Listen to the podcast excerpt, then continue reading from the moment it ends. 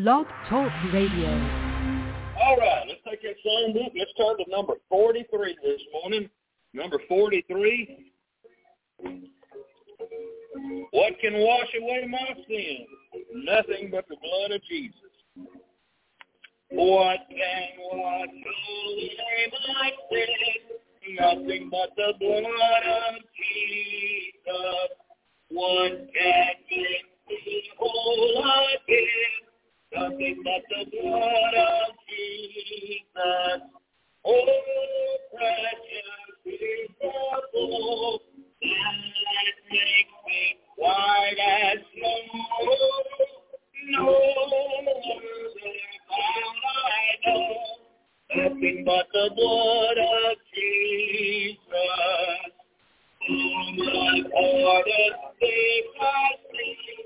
Nothing but the blood of Jesus.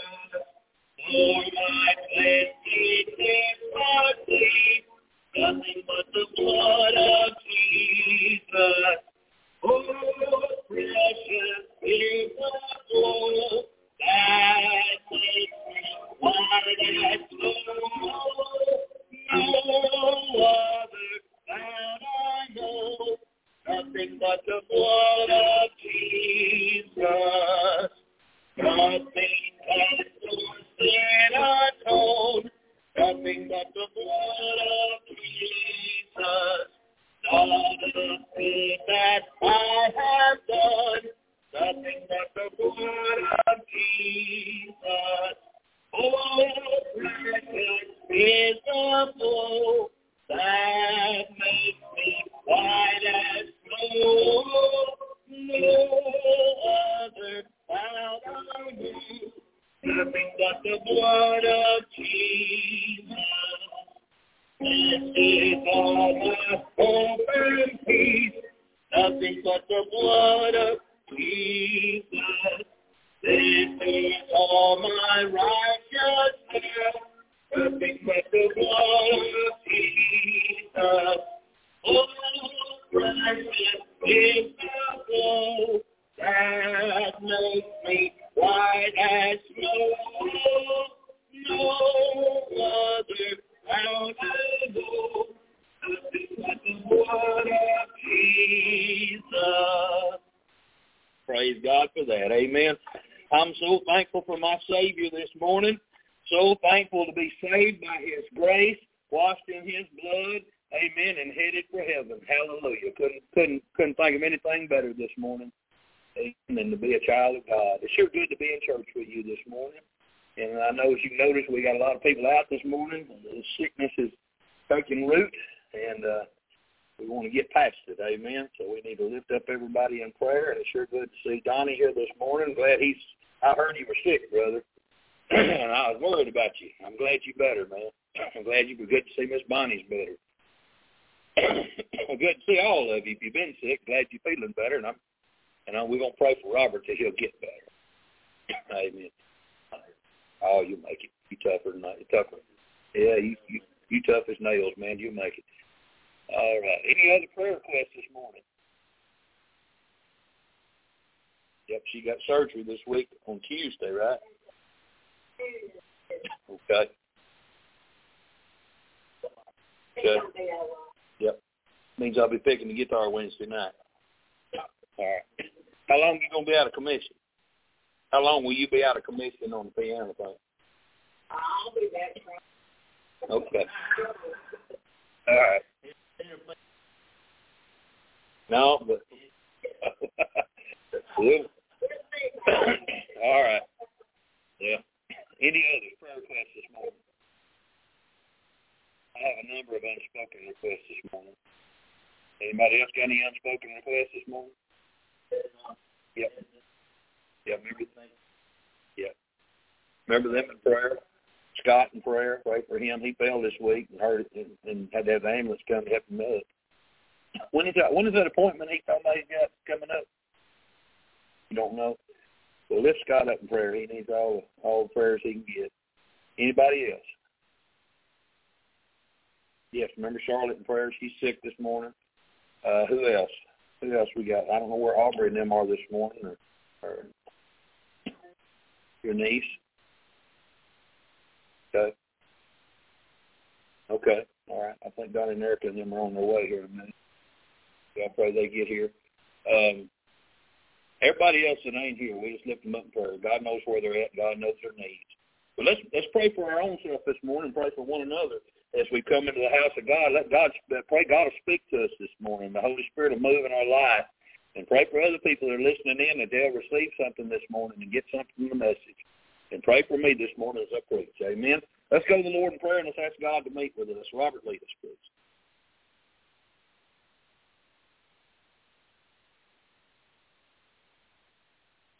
Amen. You can be seated.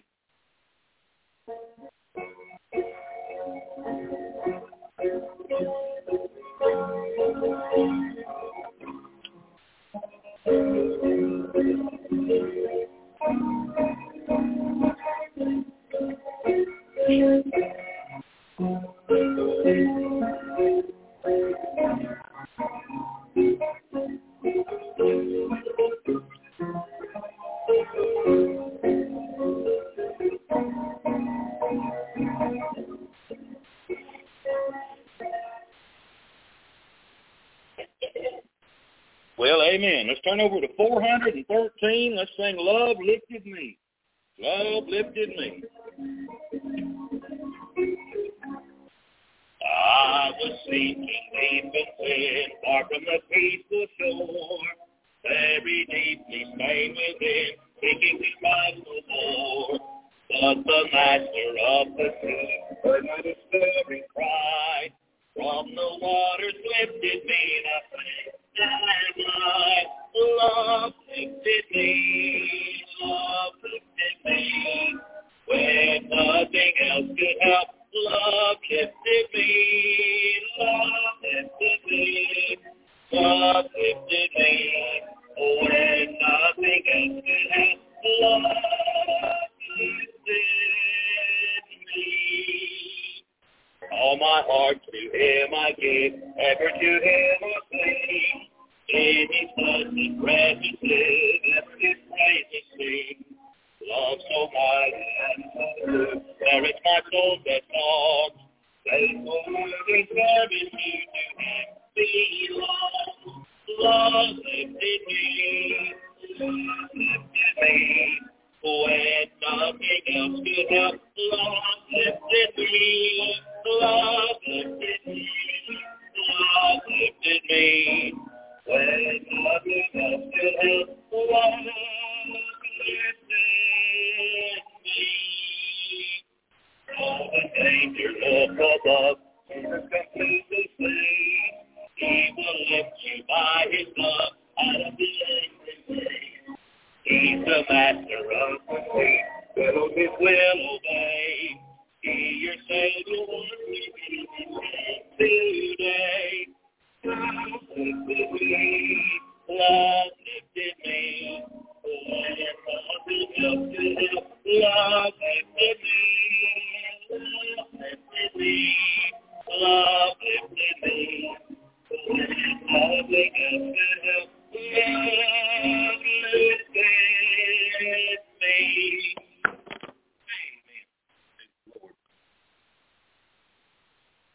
Sorry about that, folks, on Blog Talk. All right, let's t- let's turn to number two forty-three. two forty-three. I am resolved. I am resolved no longer to linger, charmed by the world's delight.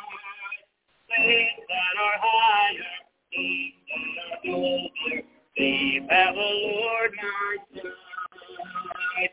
I will hasten to Him, hasten so glad and true. Jesus, great and mighty, I will come to Thee.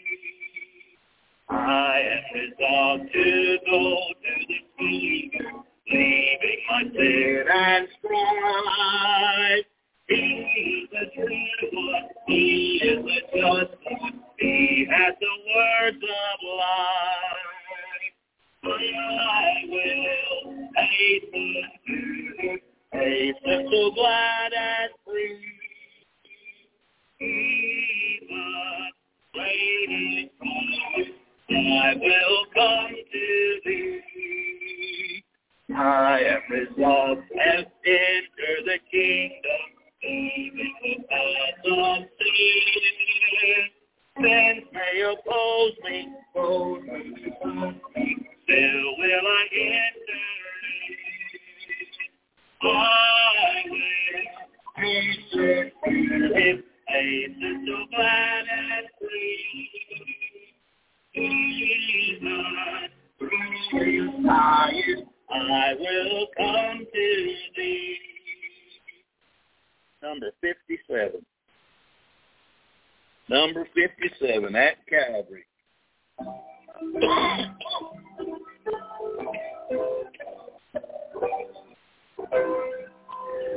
Years I've been in vanity and pride, hearing that my Lord was crucified. Oh, if not, it was for me who died on Calvary. Mercy there was great, great for free. Pardon there was moving by to me. And my heart is over liberty at Calvary. I got word that my will I learned. In my school at the law I turned. Oh, I will be so far to Calvary. Mercy there was great and great was free. Pardon there was multiplied to me. And your garden so found liberty at Calvary. Now I give to Jesus everything. Now I gladly own him as my king. Now my rock is broken only of Calvary. Mercy there was great and grace was free. Pardon there was multiplied to me. Bear my burden, so found liberty at Calvary. Oh, the love that drew salvation down. Oh, the grace that brought it down to me. Oh, the mighty call that God did grant at Calvary. Mercy, love was great and grace was free. Pardon there was multiplied to me. There my burden took on liberty at Calvary. Amen. Praise the Lord. Well,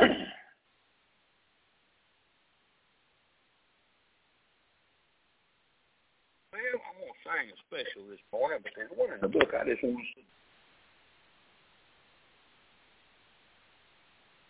Number twelve in your book, if you if you've still got it there in front of you. Yeah.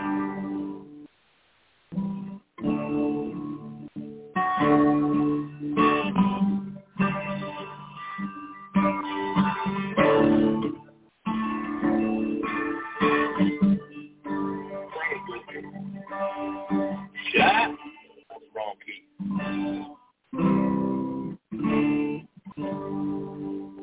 Maybe it is. Shackled by a heavy burden, baby, all the guilt and shame. Many a hand that touched me, and now I'm no longer the same. Thank you.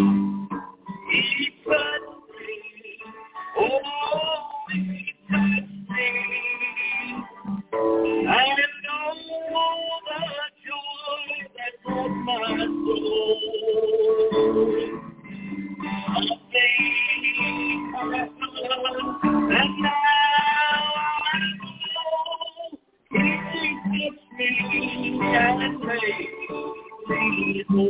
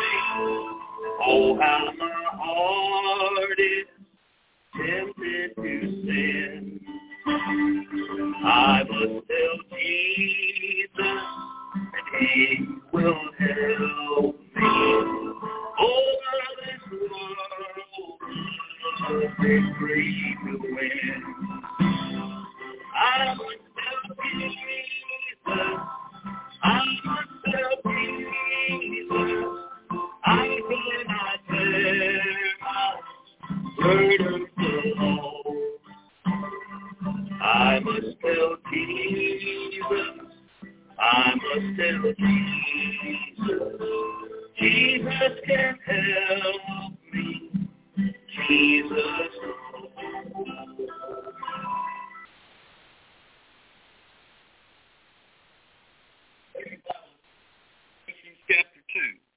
Galatians chapter two, and we're going to begin our text this morning in verse eleven through the end of the chapter. But I'm going to focus on where we're at in the text and get the context of what we're talking about this morning. All right, so let's back up there to verse one of chapter two. We'll read down to verse ten, and then we'll we'll continue on from there. But backing up there to verse one, then fourteen years ago, after I went up again to Jerusalem with Barnabas, and took Titus with me also, and I went up by revelation, in other words, to show them what God had showed him, and communicated unto them the gospel which was preached among the Gentiles, how that Jesus died for our sins according to the Scriptures, was buried and rose again according to the Scriptures. That's what he showed them. And he said, but privately to them which were of reputation, lest by any means I should run or had run in vain. He didn't want to die there trying to share with them people what, what he had been preaching, because a lot of them were opposed to it. But neither Titus, who was with me, being a Greek, was compelled to be circumcised, and that because of false brethren unawares brought in, who came in to privately, privily to spy out our liberty, which we might have, which we have in Christ Jesus, that they might bring us into bondage. Again, they wanted them to, they wanted all the male Gentiles to be circumcised like the Jews and follow the Jews' religion and do everything that the Jews were doing. And again, that's not what God commanded us. God commanded us to believe on the Lord Jesus Christ, and thou shalt be saved, and that's it. Amen. And uh, and then he goes on to say in verse five, to whom you gave place by subjection, no, not for an hour. We didn't listen to them. They weren't in authority over us, that the truth of the gospel might continue with you. But of these who seemed to be somewhat, other people thought they were something, whatsoever it were, it maketh no matter to me, as Paul said, God accepteth no man's person, so he wasn't impressed with him. For they who seemed to be somewhat in conference added nothing to me. He said, I ain't get anything out of we're talking to them. He said, but contrariwise, on the other hand, when they saw that the gospel of the uncircumcision was committed to me, in other words, the gospel of the Gentiles, when they saw I was carrying it to them as the gospel of circumcision, or the gospel of the Jews, was unto Peter, for he that wrought effectually in Peter to the apostleship of the circumcision, the same was mighty in me toward the Gentiles. As God worked in Peter toward the Jews, God worked in Paul toward the Gentiles, is what he says. And when James and Cephas, that's Peter, James, Peter, and John, who seemed to be pillars. They were the important folks there in the church. They were apostles. And they perceived, they understood the grace that was given unto me. They gave to me and Barnabas the right hand of fellowship. They said, hey, fellas, we are with you in this effort. That's what they were doing. That we should go unto the heathen and they unto the circumcision.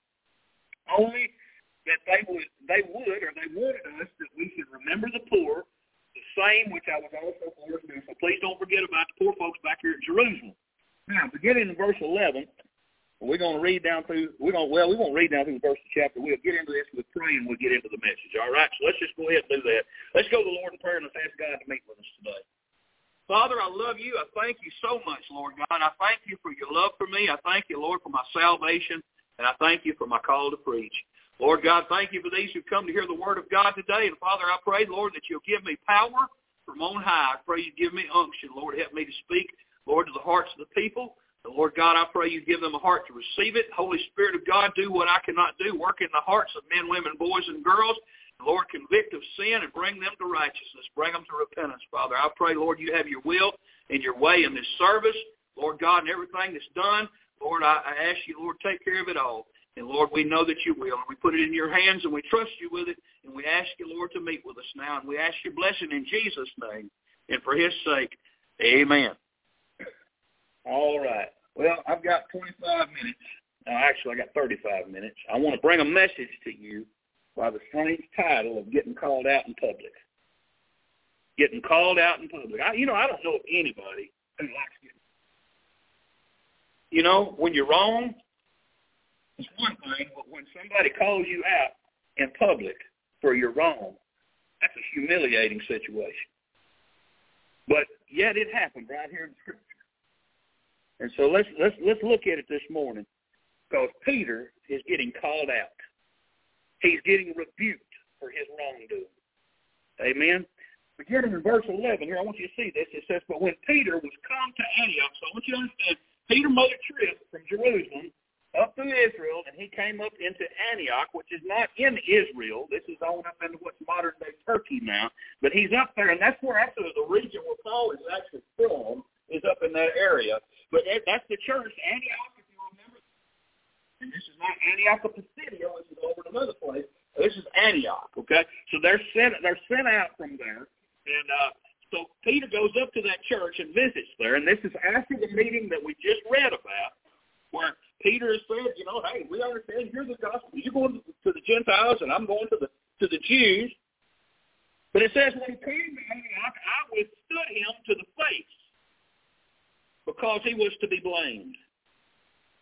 What does that mean? That means Paul got right in his face and spoke directly to him in front of everybody. Called him out. I mean, called him right on out. Why? Because he was wrong. He was wrong. That's what the Word of, Word of God says right there in verse eleven. And I want you to think about something this morning. Peter, Saint Joseph's statue in front of it. Y'all know what I'm talking about. The Catholic Church over there. Them and every other Catholic church. They believe, they preach, and they think Peter was the first pope. Y'all believe that? Y'all believe that?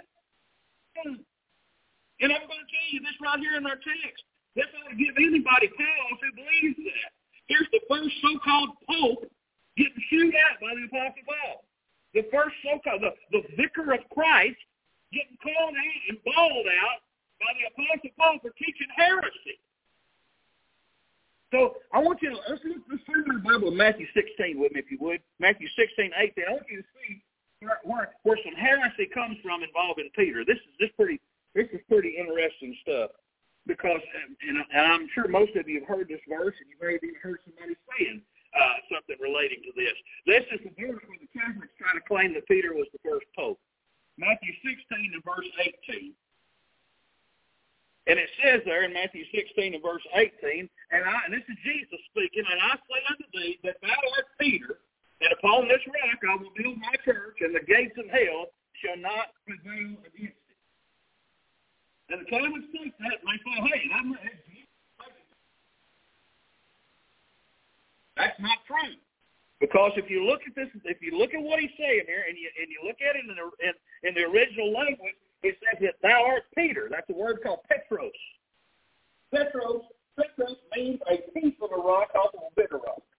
That's exactly what it means. It don't mean a big rock, it means a little rock off of, that's chipped off of a big rock.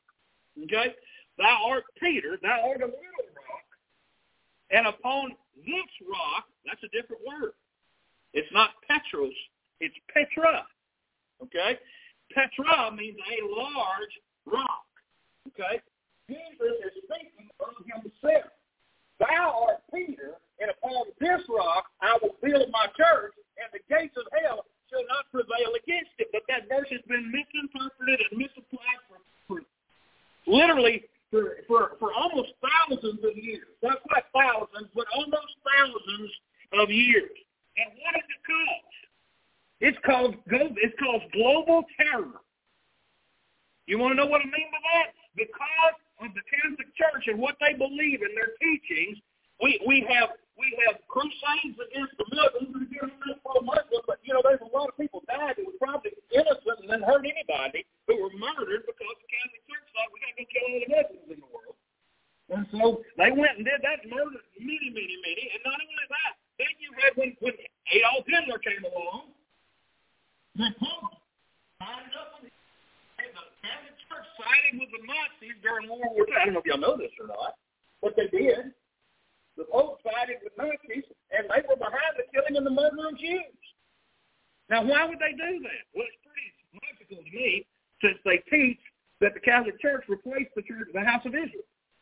They, they teach that the Catholic Church replaced the Jews in God's eyes. The, the Catholic Church is now God's chosen people, that the Jews are over with and God will never deal, deal with them again. They teach that.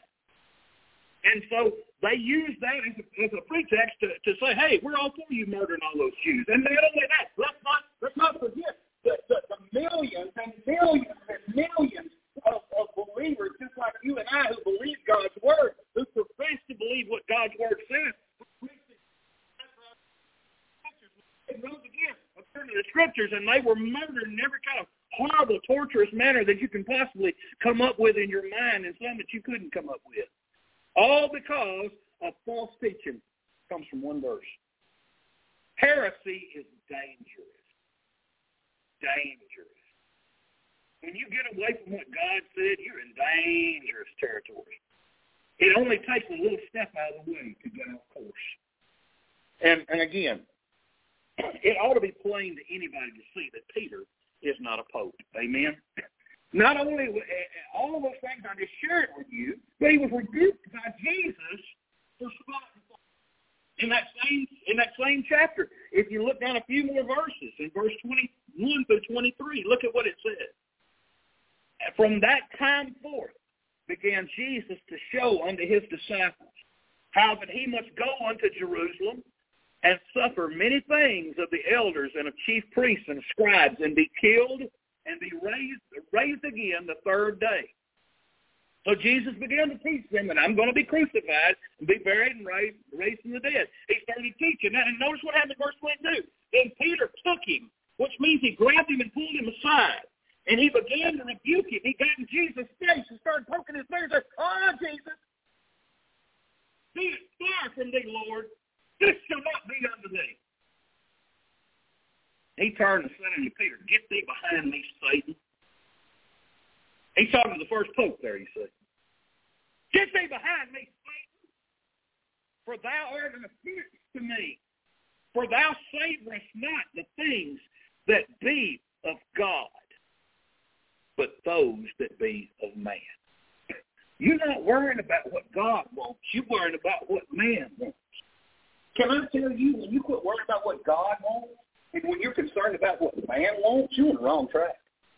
You're going the wrong direction. God's blessing ain't on you when you worry about what man wants. And by the way, that man in the mirror, that woman in the mirror is the main one you need to worry about. It ain't the other people. It's what you want. Amen? So, he told Peter, you don't worry about what I want. You're worried about what you and other people want. Okay? So, again, there's a time when Peter could have claimed ignorance For, for, for what Paul's jumping on him for, okay? All right? And now why, we'll see why he's, we'll see the heresy here in a minute. I'm just building up to it. But there's a time that he could have been, that he could have claimed ignorance. Because, again, he, he there was a time when he didn't understand what was happening with the Gentiles. There was a time when, when, when he only saw that salvation was of the Jews. And, and, and, I, and I'll lead you to Acts ten, nine through sixteen, which is the story of, of Peter down at Simon the tanner's house and, and Johnson. And I know you're familiar with this, but I'm going to go ahead and read it to you from the Scripture. Uh, Acts ten, nine through sixteen, the Bible said, on the morrow, as they went on their journey and drew nigh to the city, Peter went up upon the housetop to pray about the sixth hour. And he became very hungry, so he had eaten. But while they made ready, he fell into a trance, and saw heaven opened, and a certain vessel descending unto him, as it had been a great sheet knit at the four corners, and let down to the earth, wherein were all manner of four-footed beasts of the earth, and wild beasts, and creeping things, and fowls of the air. And there came a voice to him, Rise, Peter, kill and eat. But Peter said, Not so, Lord. Again, here he's going to deny the Lord again. Peter's good at denying the Lord. Amen. He done it three times. You remember that? I mean, he's pretty good at denying the Lord. He said, No, Lord, no, no, I've never eaten anything that's common or unclean. They had dietary laws as Jews. They were not just eating anything and everything.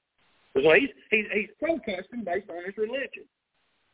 And the voice spake unto him the second time, What God hath cleansed, call thou not common. Don't you dare call unclean to eat what I've cleansed. And the Bible said it was done thrice. God had to do it three times before he'd get Peter to figure out he was serious. Three times, and the rest of it was received up again into heaven. Now you look down to verse twenty-eight, the same chapter. He goes with these men. He goes to Cornelius' house, and there he preaches to Cornelius and, and, and to those Italian soldiers. And there he makes a statement. He said, and he said unto them, ye know how that it is an unlawful thing for a man that's a Jew to keep company or to come unto one of another nation. Again, they were called, they were called out to be separate, to stay with their own kind. They're not to intermingle with other nationalities, with other peoples, other races, other tribes. They were called to be separate to themselves. And he said, you know, it's unlawful. It ain't right. It's against God's rules for me to do that. God told told us no. Or, or he said, but God has showed me that I should not call any man common or unclean. God showed me that that's wrong now. God has made it clear to me that a Gentile is no different than I am, and I'm to treat them just the same as I would a Jew. So that's what God showed him. Y'all see that, right? Okay. Now, let's let's keep looking in our text this morning. So Paul Paul got in his face, all right? So here's he going to tell you why he got in Peter's face. Verse twelve in our text. For before that certain came from James, okay? That's the people who came up. There were some people who came up from Jerusalem who had already been there.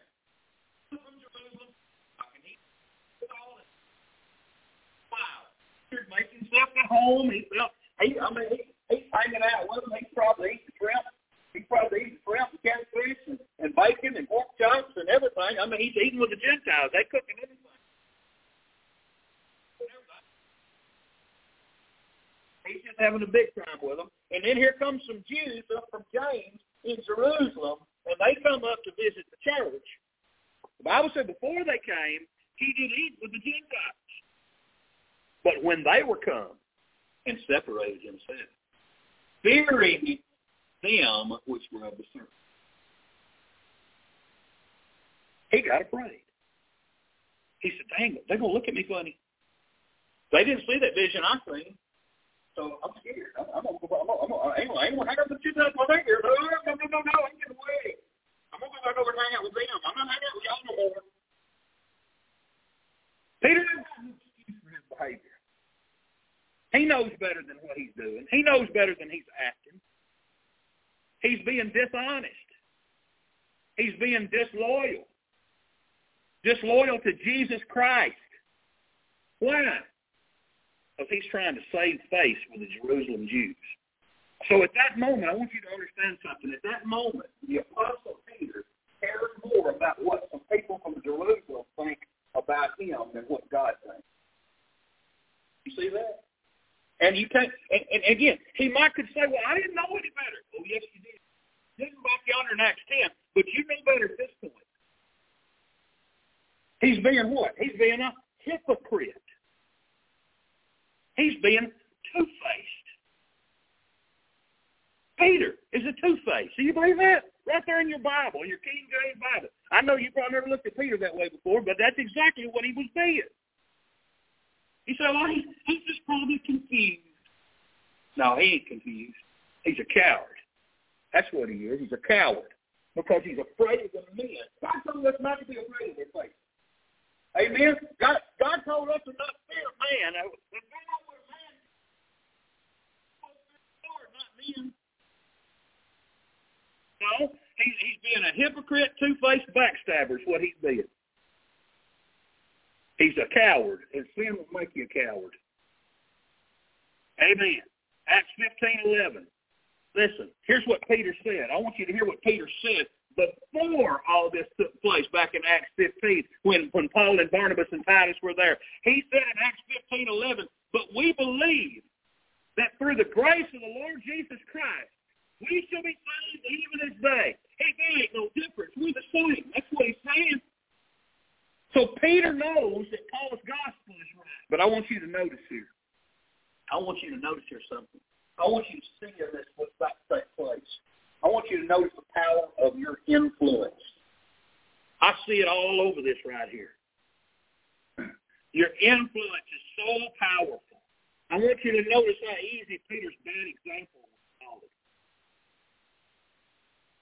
verse thirteen.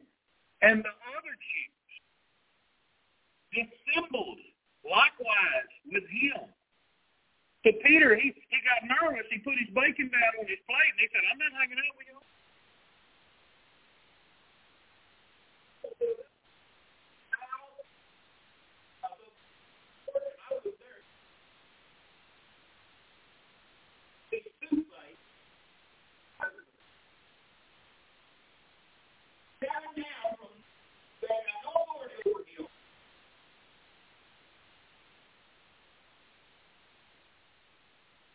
And so much that other Jews who are watching this. I know we're going to hang out with him, but, but if he's not going to hang out with him, we better get away from him too. Y'all are something wrong with y'all.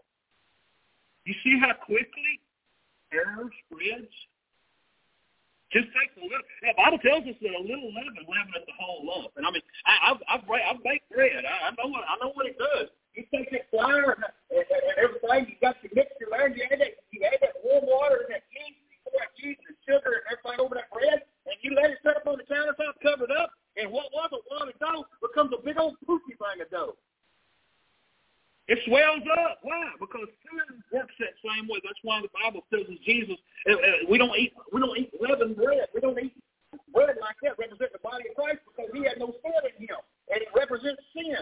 And yet, you let a little bit of sin get in somewhere.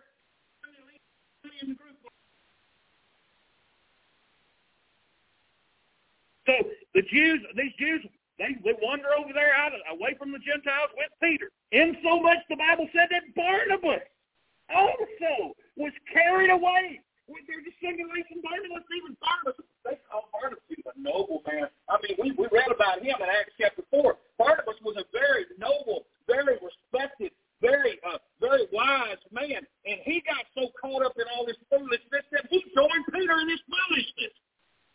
And Paul is still watching all this. And Paul got to the point where he just can't take it no more. I guarantee you Paul's blood pressure was higher than it's ever been. And watching this nonsense go on.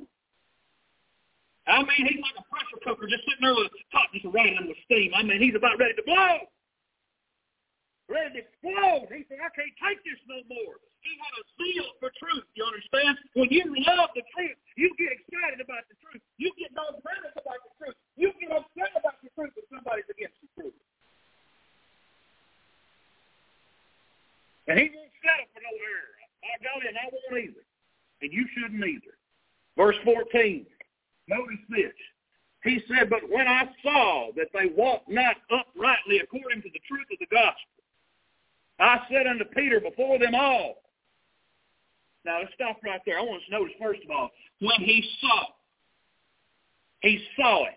Paul had Holy Ghost discernment to judge that Peter was in error. We live in a day where everybody says, don't judge me. Don't you judge me. Why don't you judge me? You're judging me. Don't you judge not. Judge not. Judge not.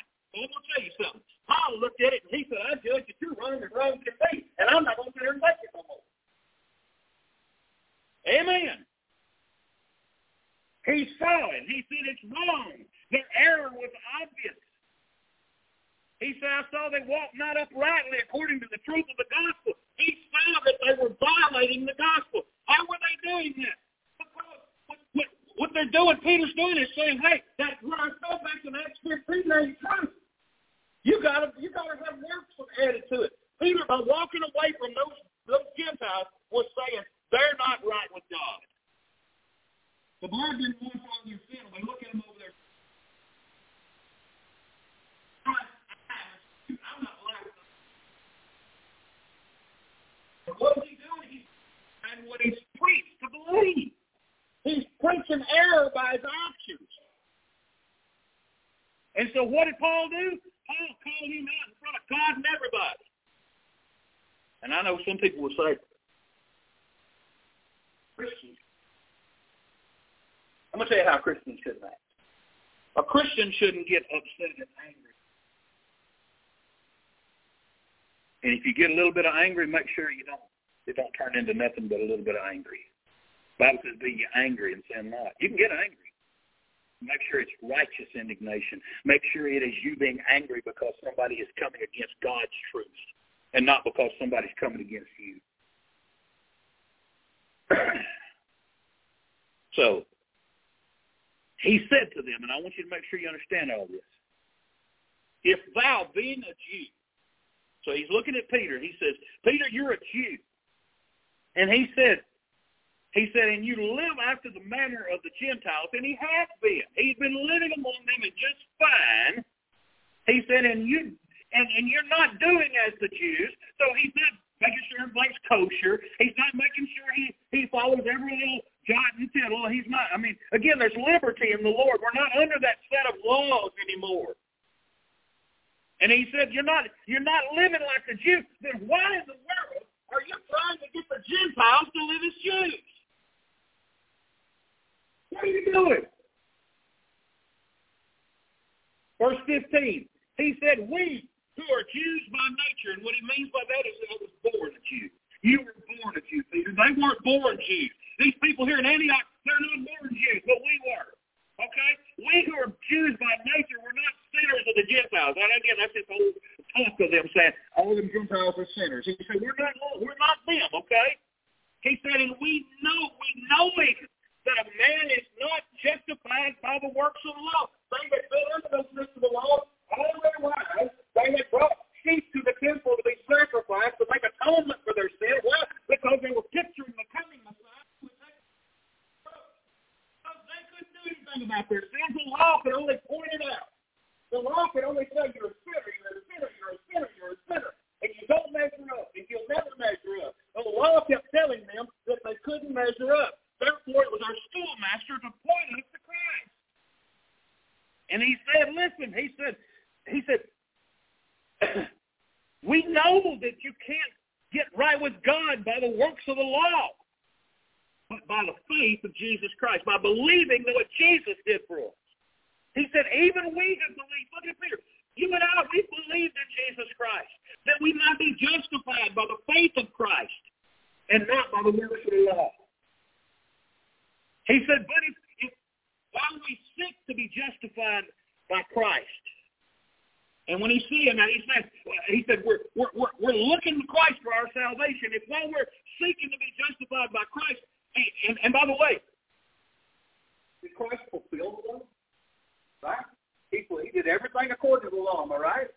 He fulfilled it, right? Okay. He said, for, but if while we seek to be justified by Christ, we ourselves are also found sinners. Now, he said, is therefore Christ the minister of sin? Now, okay. When he says we are found sinners, okay, we're not. He's not saying God finds us a sinner.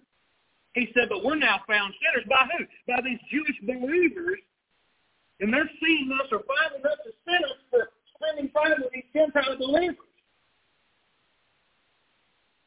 He said, here we are. Is Christ the minister of sin? Is Christ, because we went to the Gentiles, is Christ leading us into sin? God forbid. He's saying we're not sinners because we're fellowshipping with the Gentiles. We're not under the law, Peter. Get this through your head, bonehead. Understand something here. God is done with the law. Christ fulfilled it. Verse eighteen, he said, for if I build again the things which I destroyed. Now, you remember, Peter, Paul, what was Paul doing before? Oh, what was he doing before? He was persecuting the church. He was trying to destroy the church. Why? Because he hated, he hated Jesus. He hated the way of the Lord Jesus Christ. But now he, he, listen. When he said, I was fun. You were all our way. He said, I just, I, I have no use for that anymore. The law, the law condemned me. But Christ fulfilled the law. So I am in Christ now, and it's fulfilled. He said, I'm not going back and rebuilding all these things.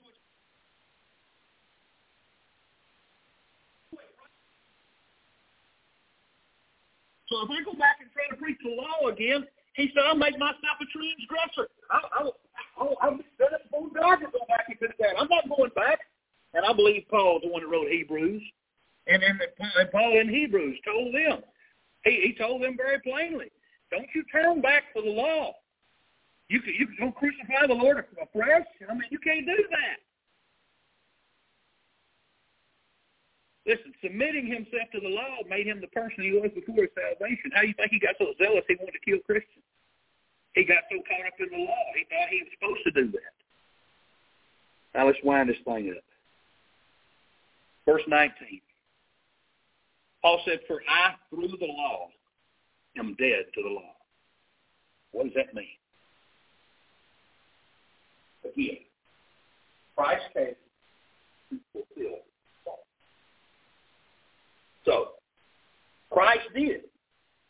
He did it all when he died, when he was dying on the cross.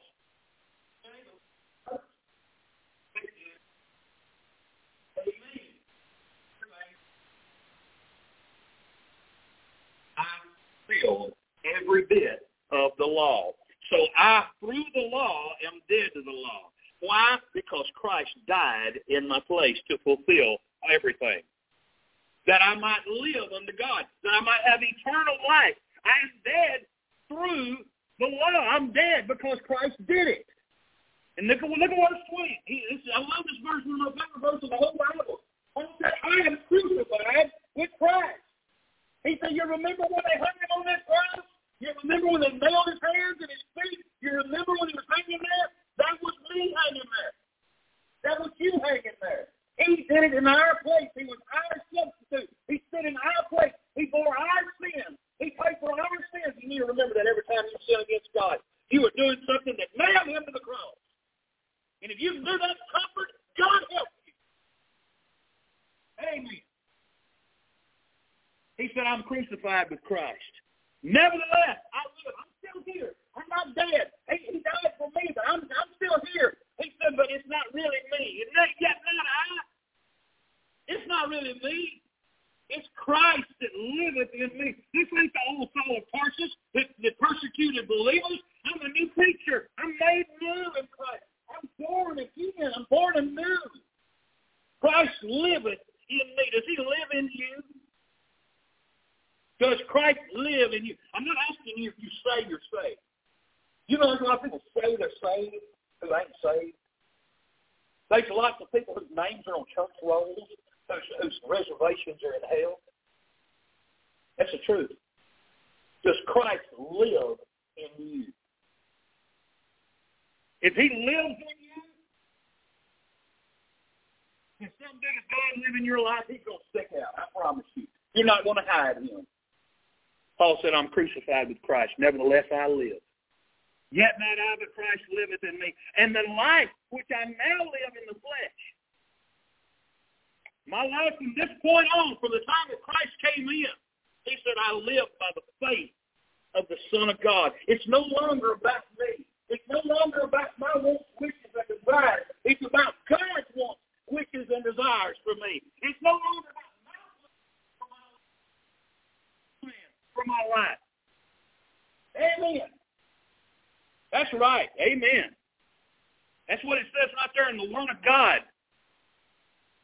I now live it in the, in the faith of the Son of God who loves me and gave himself for me.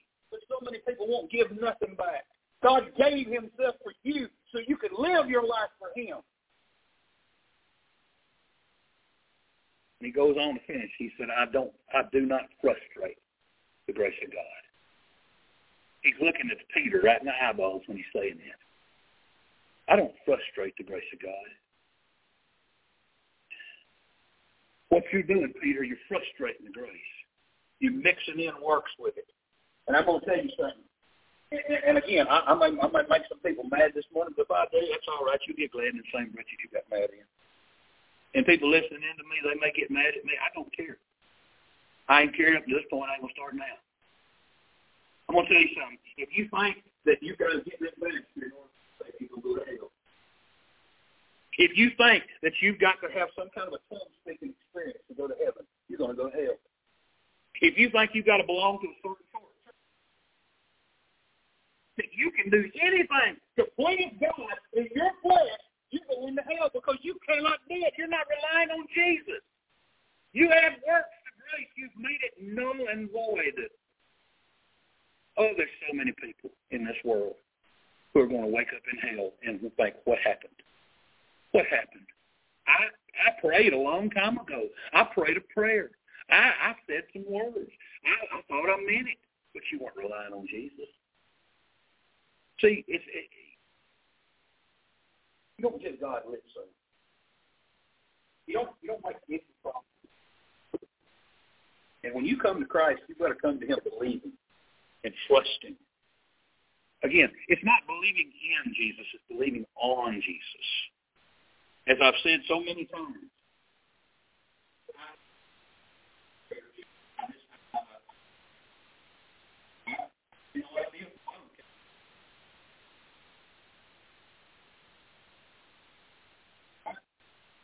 Jesus is the same way. All I knew is he, I believed what he said was true. And I trusted in his word that if I came to him and I didn't try to bring my own works to him,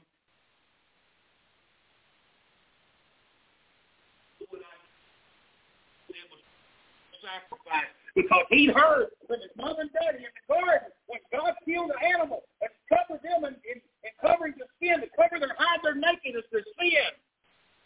I actually had heard that story, and I even know I need a blood sacrifice. My works won't do, and your works won't do, won't nobody's works do. What can wash away my sin? Nothing but the blood of Jesus. Let's stand together.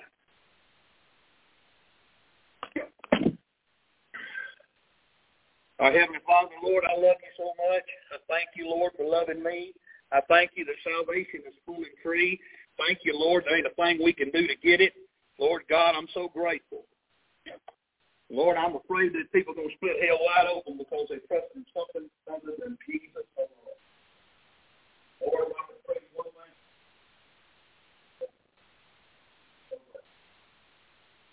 Lord, I'm afraid. Lord,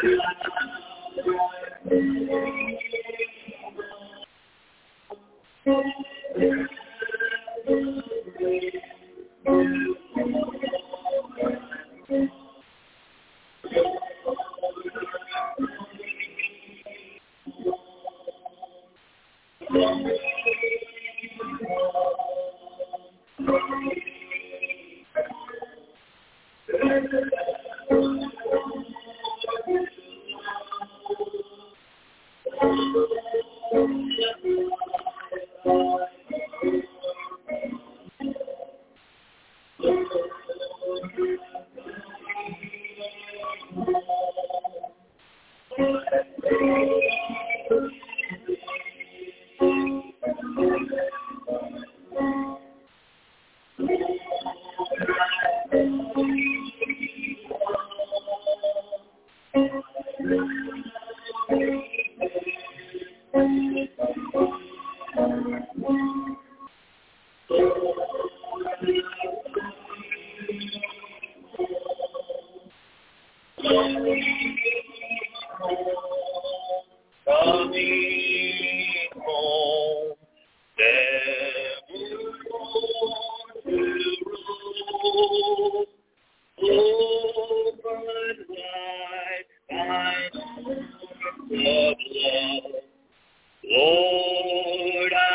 coming home.